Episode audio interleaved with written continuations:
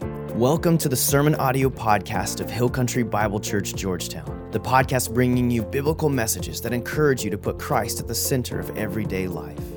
We're here to help you engage in the local church and to invite you into a life that matters through Jesus. If you have any questions about your next step, visit us online at hillcountry.life. And now for today's message. Well, good morning. And we have got a full house here this morning. This is awesome. Yeah, you guys pumped up? Uh, raise your hand if you're alive, okay? Yeah, we're all together. We're unified. I want to welcome everyone online, everyone here this morning as well. And, you know, just talking about that student ministry retreat, that, that's awesome, isn't it? And so we're actually, as we get started today, it's kind of interesting. We're going to play a game that I used to play all the time in youth ministry. Okay, that's what we're going to do. A little youth ministry game. I've used it in the adult service, I think, once before, but I used to use it all the time in youth ministry, many, many moons ago when I worked with students. Okay, it's called Would You Rather? Would You Rather? You see, if you work with teenagers like I did years ago, you're always trying to come up with ways to get them to talk to one another.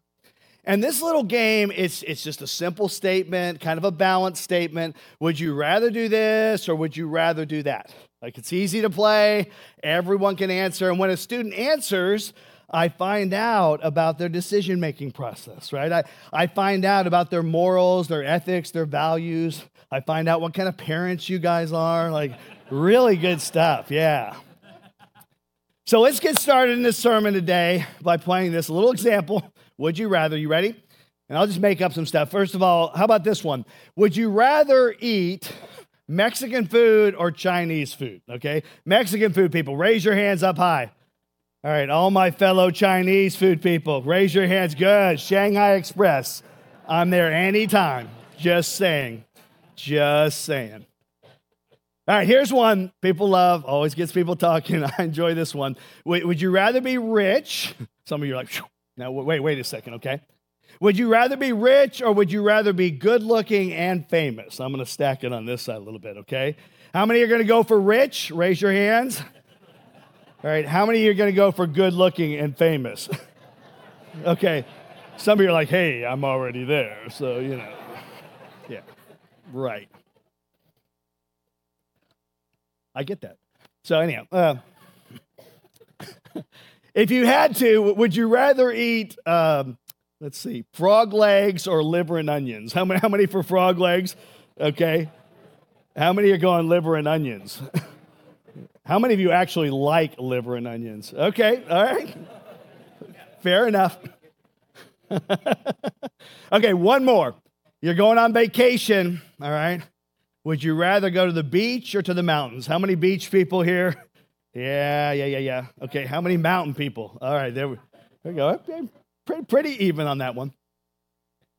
You know, it's so interesting. When you let the students, the youth, come up with some of the questions, like girls are good at this, okay? Girls, they come up with equally balanced questions. Boys, not so much, okay? Boys are terrible. Like, I, yeah, they are. Yeah clearly parents of boys. Uh, they come up with questions like Would you rather eat ice cream or burn to death in a fire? like, come on.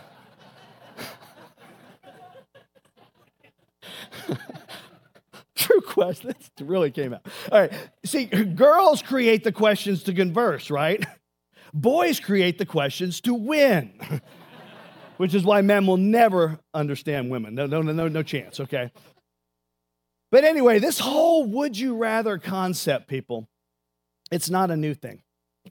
It's actually been around since the beginning of humanity when God gave Adam and Eve the ultimate would you rather. Would you rather?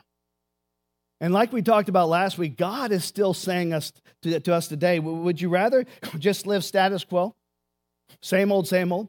Would you rather live like everyone around you in the world, or would you rather live the incredible adventure of following Jesus? You know, God has a preferred answer to that question, but in his love for us, he gives us a choice. And so we all sit here today with the freedom to choose. And the first choice is this what are you going to do with Jesus? Trust him or not? You can either choose to believe that Jesus is a liar, a fake, who claimed to be God, and people have followed him ignorantly for 2,000 years. Or you can choose to believe that Jesus was who he said he was the Son of God, who came to this earth, lived the perfect life we couldn't live, and then died on a cross to pay for our sins. That's the first choice. Will you choose to believe in Jesus for forgiveness and eternal life? And that determines your eternal destiny. Now, the next choice, the one we're talking about in this series, is this Will you choose to sell out and follow Jesus? Will you make that decision? And that's actually an ongoing process. It's not a one time deal. And because of that, it's easy to consistently feel like you're not measuring up. I feel that way all the time. I mean, Christ's calling is high, and none of us are perfect. And that can lead to feelings of guilt, feelings of inadequacy, pressure, like pressure from others, pressure even from ourselves to, to perform. You know, as a pastor, I'm in the spotlight. And I often feel like I ought to be more Christ like than I am. I ought to be deeper. I ought to be more spiritual. I ought to have greater faith. There's this pressure I feel like I'm not good enough. Not good enough for God, not good enough for others, not even good enough for myself. And if that pressure begins to consume me, it results in me becoming a performer. Okay? That's how I feel at times. But enough about me. Let's, let's go on to you. I like that a lot better, okay? How about you? Do you ever feel the pressure to perform? Do you ever feel the pressure to pretend to be somebody that you're really not? Like when you're around friends, you act like you've got it more together than you really do. You ever feel the pressure to kind of talk like you a better game than, than you're really living out? Or do you ever do this in small group when someone reads a passage of scripture, you're like, oh, oh, yeah, one of my favorites. I love that parable, right? Or I see this a lot. A lot of times Christians will be involved in and enjoy certain things of, of the world, you know, whether it's music, movies, sports, video games, whatever. But then when they get around certain other Christians, they, they pretend not to enjoy that stuff. Like that's pretty common behavior. And basically, what we're saying is if we can't follow Jesus in a real, authentic way, we'll fake it. We'll kind of act it out. We'll hide our flaws. We'll hide our fears to try and impress others. We'll put on a disguise. See, disguises are easy and safe. But being real, it takes courage, it takes risk. So I put in your notes a couple of questions that I want you to wrestle with this morning and this week. The first one is this In what situations do you feel the pressure to pretend to be more spiritual than you really are? This is a big question. We're going to come back to this. In what situations do you feel the pressure to pretend to be more spiritual than you really are? You know, last week we talked about how in the Sermon on the Mount, Jesus challenged us to be radically different. And let's review real quick. This is Matthew 5, starting in verse 13. It says, You are the salt of the earth. This is Jesus talking. But what good is salt if it has lost its flavor? Can you make it salty again?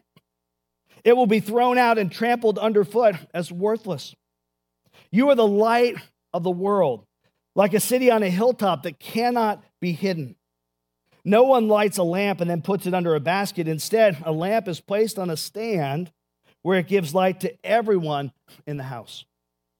In the same way, let your good deeds, I want you to circle good deeds there. Let your good deeds shine out for all to see. Why? So that everyone will praise your heavenly Father. Okay, remember last week we talked about how salt is sensed and light is seen. So if you're following Jesus, then God should be sensed and seen in your life as you interact with the world around you. But then just a couple verses later in Matthew 6 1, you see that same phrase again from Jesus' lips good deeds, but it seems contradictory. He says, Watch out. Don't do your good deeds. Circle it again there. Don't do your good deeds publicly to be admired by others, for you will lose the reward from your Father in heaven. Anybody catch that? Like in the salt and light passage, we're supposed to do our good deeds so that other people will see those good deeds and go, wow, God must be behind that. But now all of a sudden he's saying, well, when you do your good deeds, do them in private just between you and God, and that way you won't lose your reward. So you need to ask, what's the difference? Well, I'll tell you. In the salt and light passage, that little term good deeds is literally good works. It's the Greek word erga. We get our term ergonomics from this. You do good works, outward actions, and by doing that, you become a shining testimony to those who see them. But over in Matthew 6 1, there's actually a different term in the original language. There's a different meaning for good deeds. It literally means acts of righteousness. And those are to be done before God. See, there are certain things that you and I are to do with God and before God. They're not to be on display. It's not about putting them out to a wider audience. They're acts of righteousness before God. Now, the ugly temptation in all this relates to performance. Like a lot of followers of Jesus, we want to put those acts of righteousness out to impress others with our spiritual depth. But if you and I do that, Jesus is really, really clear. You have lost your reward. So there's a would you rather question here, isn't there? Would you rather be rewarded by the applause and approval of men? Or would you rather be rewarded by the applause and approval of God? Like one is finite, limited, the other is infinite. It seems like a no brainer, but again, we have a choice. And Jesus says if you show off your acts of righteousness to impress other people, and you're going, hey, look at me, check me out, aren't I spiritual? You lose your reward. Why? Because it becomes impure as soon as it's put on display. That's kind of the way of the world. Now, what I love about Jesus is he always gets really practical. So he says, Let me give you some illustrations of what I mean by this. And he gives us three of them in Matthew 6. First, Jesus says, When you give, give without attention. When you give, give without attention. Some people give money, gifts of charity, so that other people will go, Whoa, did you see what she gave? They do it for other people's approval. But here's what Jesus says When you give to someone in need, don't do as the hypocrites do, blowing trumpets in the synagogues and streets to call attention to their acts of charity. I tell you the truth, they've received all the reward they will ever get. But when you give to someone in need, don't let your left hand know what your right hand is doing. Give your gifts in private, and your Father who sees everything will reward you. Now, Jesus seems to be painting kind of an extreme illustration here. Like when people give a gift, uh, are they going to blow a trumpet? Really? It sounds extreme, but it actually happened in that culture. And I know some of you, you give faithfully, you give generously, but can you imagine hiring a marching band to accompany you here to church, right? While you give your gift. I mean, that would be it. That would be all the reward you would get. Jesus says giving to the needy should be a private act, just between you and God. So, when you give, give without attention. And then he says, when you pray, pray without performance. Okay, this, this is a great one. You know, I've been in certain prayer settings where sometimes when someone is praying, it, it seems like they're auditioning to be the next Jesus Jr. or something, right? You ever seen that? Uh, let's just look at what Jesus says here. When you pray, don't be like the hypocrites who love to pray publicly on street corners and in the synagogues where everyone can see them. I tell you the truth, that is all the reward they will ever get. But when you pray, go away by yourself, shut the door behind you, and pray to your Father in private. Then your Father, who sees everything, will reward you. See, your prayer is just to be a conversation between you and God. That's it. You know, it's not to be evaluated or graded like a contest or a speech. You know, you don't even have to be articulate because God knows your heart before your words even leave your lips. He knows. And I know a lot of people, and maybe you're one of them, who don't want to join a Bible study or they don't want to join a small group because they're afraid that someone's going to ask them to pray out loud, okay? Right? And you have this fear that you're going to begin praying, and the small group leader is going to interrupt and say, Hey, can someone else step in here? You know, Kyle, would you take over that? Whatever that was, that, that was not cutting it, okay? No. People, prayer is not a performance, it's a conversation in a relationship. Can you talk with other people? Good. you can talk with God. Like nobody's evaluating or judging your prayers. If they are, guess whose problem that is? Like it's their heart problem. When you pray, pray without performance.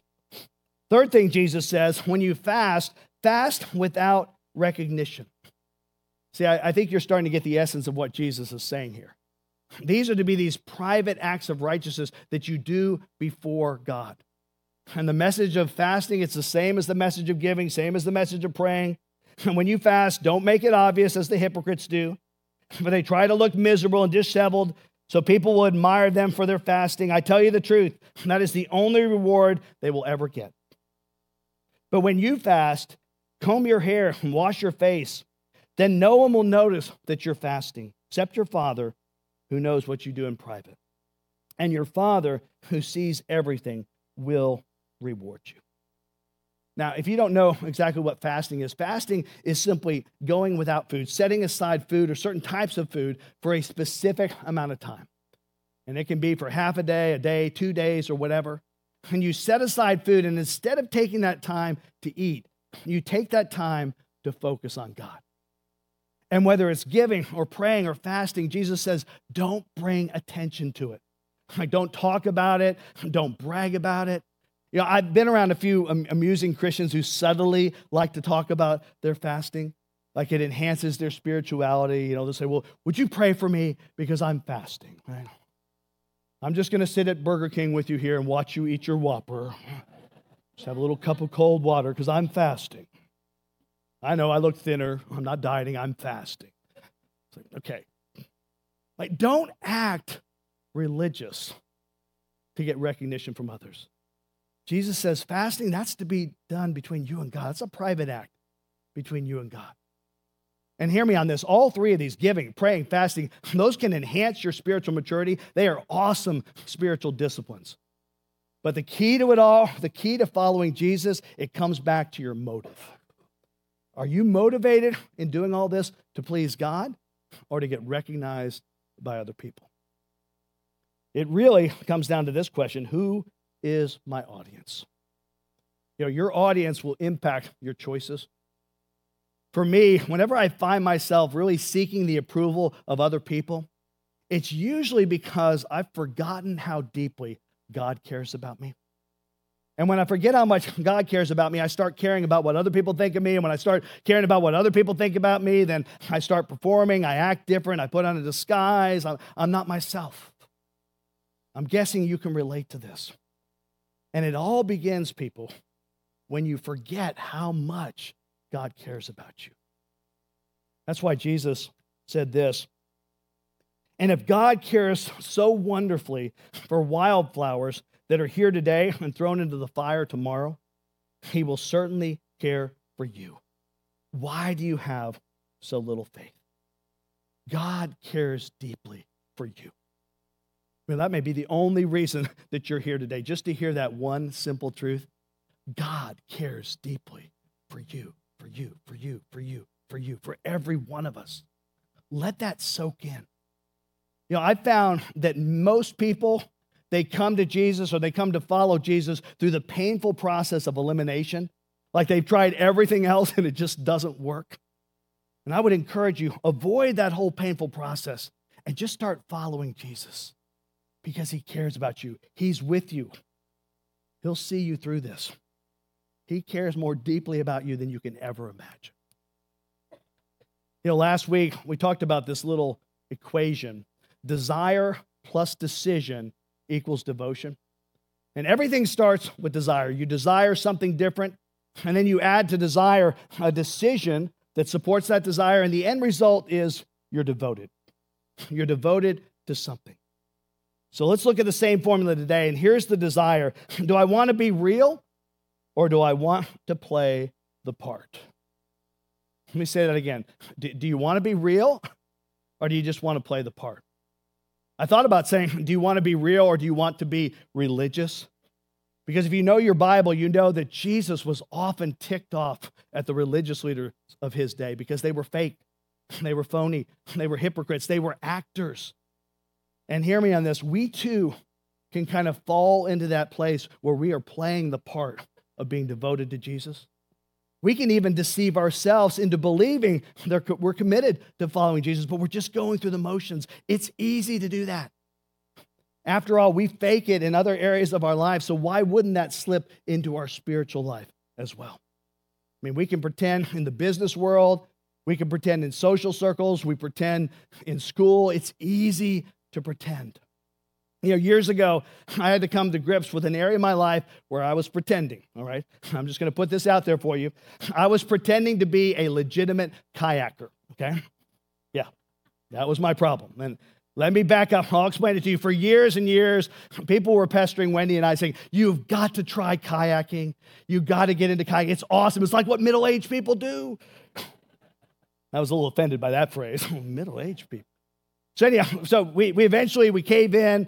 We go kayaking with some good friends. I see them back here, Craig and Kathleen Davidson. They took us out kayaking. And I got started, man. I was just like, wow, I am so good at this. I'm awesome. I'm the man, right? Well, it turns out I was in a two seater kayak and Craig behind me. Like he was the one making it happen. But I had no idea. I'm like, this is awesome. So I go out, I buy this nice kayak, I get all the gear, right? I got the straps for the car, the life jackets, the paddles, the gloves. I mean, we look like real kayakers. And, and so we had this little group together. We decided we're going to start a meetup group. You know, meetup groups? Okay, we decided to start a meetup group, Georgetown, for kayaking, okay? And for some reason, because my name was on it, we went out there. And, and one time, like one of the first times I'm out there, I got put in charge of leading this group of big time kayakers. Okay, I don't know what I'm doing. And we were going from Cedar Breaks Park to the waterfall on Lake Georgetown. Now, Craig, if you know him, he is a legit kayaker, okay, and he knew I was a poser, but being a nice guy, he just didn't say anything, okay? And I'll just be honest, I'm looking back, I am terrible at kayaking. I, I put the B in beginner, I'm lame at kayaking. Like, there's a certain way you're supposed to put your paddle in the water, and, and I couldn't ever quite, well, yep, nope, Brian, that's backwards. Every time, nope, you got to flip that around. And you would think it would be easy. It's easy to splash around, just whatever. But to do it right, and you kayakers know this, you're supposed to push, right, Craig? You push with the opposite hand. You don't pull with the hand that's holding the oar down here. I can never get that down. And so, so here I am. All right, I'm out there and I'm in charge of leading this group of big time kayakers, and I am totally faking it. And if you know me, I'm directionally challenged, all right? Did not help. And so Wendy's over there trying not to see, she's going like this, like, what is going on here? She's not saying anything. So I said, okay, guys, follow me. We'll get to the waterfall in 20 minutes. An hour later, okay, we arrived at that waterfall. I heard one guy murmur under his breath, that was the longest 20 minutes of my life. But yeah. And actually, about halfway through, I'm praying, I'm sweating, going, oh, dear Lord, please. Every turn looked the same. I thought it was lost. So here's my point. As a kayaker, I was just playing the part, all right? It's easy to play the part. Fortunately, I ended up with neck problems and back problems. We got to sell the kayak, so I'm good now. I'm no longer a faker. But I say all that to, to, say you can play the part. You play the part. I guarantee you, think about your areas of your life. There's times when you played the part. I play the part. Some of you, you play the part in the workplace. You're a successful businessman, successful businesswoman, but you know in your heart you're just one bad decision away from being an utter failure. It's easy to play the part. Just admit it. Okay, you play the part of being a shopper at Costco, but you're only there to get the free samples, right? I get it. Yeah. And Jesus says, don't do that. Don't pretend in your spirit. Don't play the part. You know why? Because you don't have to. I want you to be who I created you to be because I like the real you. And if you'll walk with me, then I will transform you from the inside out. I'll make you a genuine follower. But it all starts with desire. Is your desire to be real or to play the part? Now, your answer impacts your decision because your decision here is this Am I willing to make Jesus my audience of one? That's the decision you've got to make. Am I willing to make Jesus my audience of one? Now, your answer to that will impact your subsequent decisions? Jesus once said, So don't worry about these things, saying, What will we eat? What will we drink? What will we wear? These things dominate the thoughts of unbelievers, but your heavenly Father already knows all your needs. Seek the kingdom of God above all else and live righteously, and he will give you everything you need. So that's the, the decision here. Today, who am I going to live for? The crowd or Jesus? And when you take a desire to be real and you add to it the decision to make Jesus your audience of one, it results in devotion. To be genuinely different and follow the amazing Jesus. Not fake different, not weird different, not religious different, transformed different. Different's attractive, different is motivating, different is compelling, and different is amazing. That's why the people around Jesus, they were always amazed. You know, the Sermon on the Mount ends with this. When Jesus had finished saying these things, the crowds were amazed at his teaching, for he taught with real authority, quite unlike their teachers of religious law. Jesus was amazing. People knew it. And so the choice we have today is this do we follow the amazing Jesus or do we follow our own way? Back to the first question in your notes. In what situations do you feel the pressure to pretend to be more spiritual than you really are? You know, that question was actually tossed out to Christians on a Facebook post. And I want to read you one guy's response that you can probably relate to here. A guy named Robin wrote this. He said, In the beginning of being in a small group, I just kind of faked it. I didn't really share my inner feelings. You know, I wished I prayed all the time. I wished I gave everything up to God like everyone else in the small group seemed to do. But then one day I decided to stop faking it. I came forward and I shared. I put myself out there. And I was amazed at what I found out. He says, I had company in my fears. I had company in my faults. I had company in my failures. When I stopped pretending and became real, I discovered I wasn't alone. Yeah, Robin, you're not alone. And when you walk with Jesus, when you follow Jesus, you know, you're walking hand in hand with the one who is amazing. And you are safe. Not safe like comfortable, but you're safe to be yourself. And that's the one last truth I want to leave you with today. As a follower of Jesus, you're safe to be yourself. You can be real. You can be who God created you to be. You don't have to pretend. You're safe to be yourself. Let's pray. Lord, that's the first thing we just have to acknowledge that you love us for who we are. You love us just as we are. You invite us to come and follow you with all of our faults, all of our fears, all of our failures. But you don't want us to pretend. We don't have to pretend. We don't have to perform. We just got to be real. And we got to want it. And my prayer today for all of us here is that we would say, I, I don't want status quo. I don't want to live like the rest of the world around me. I want to be different. I want to follow the amazing Jesus. I want to live for an audience of one. We pray this in Jesus' name. Amen. All right, guys, have a fantastic week in the Lord.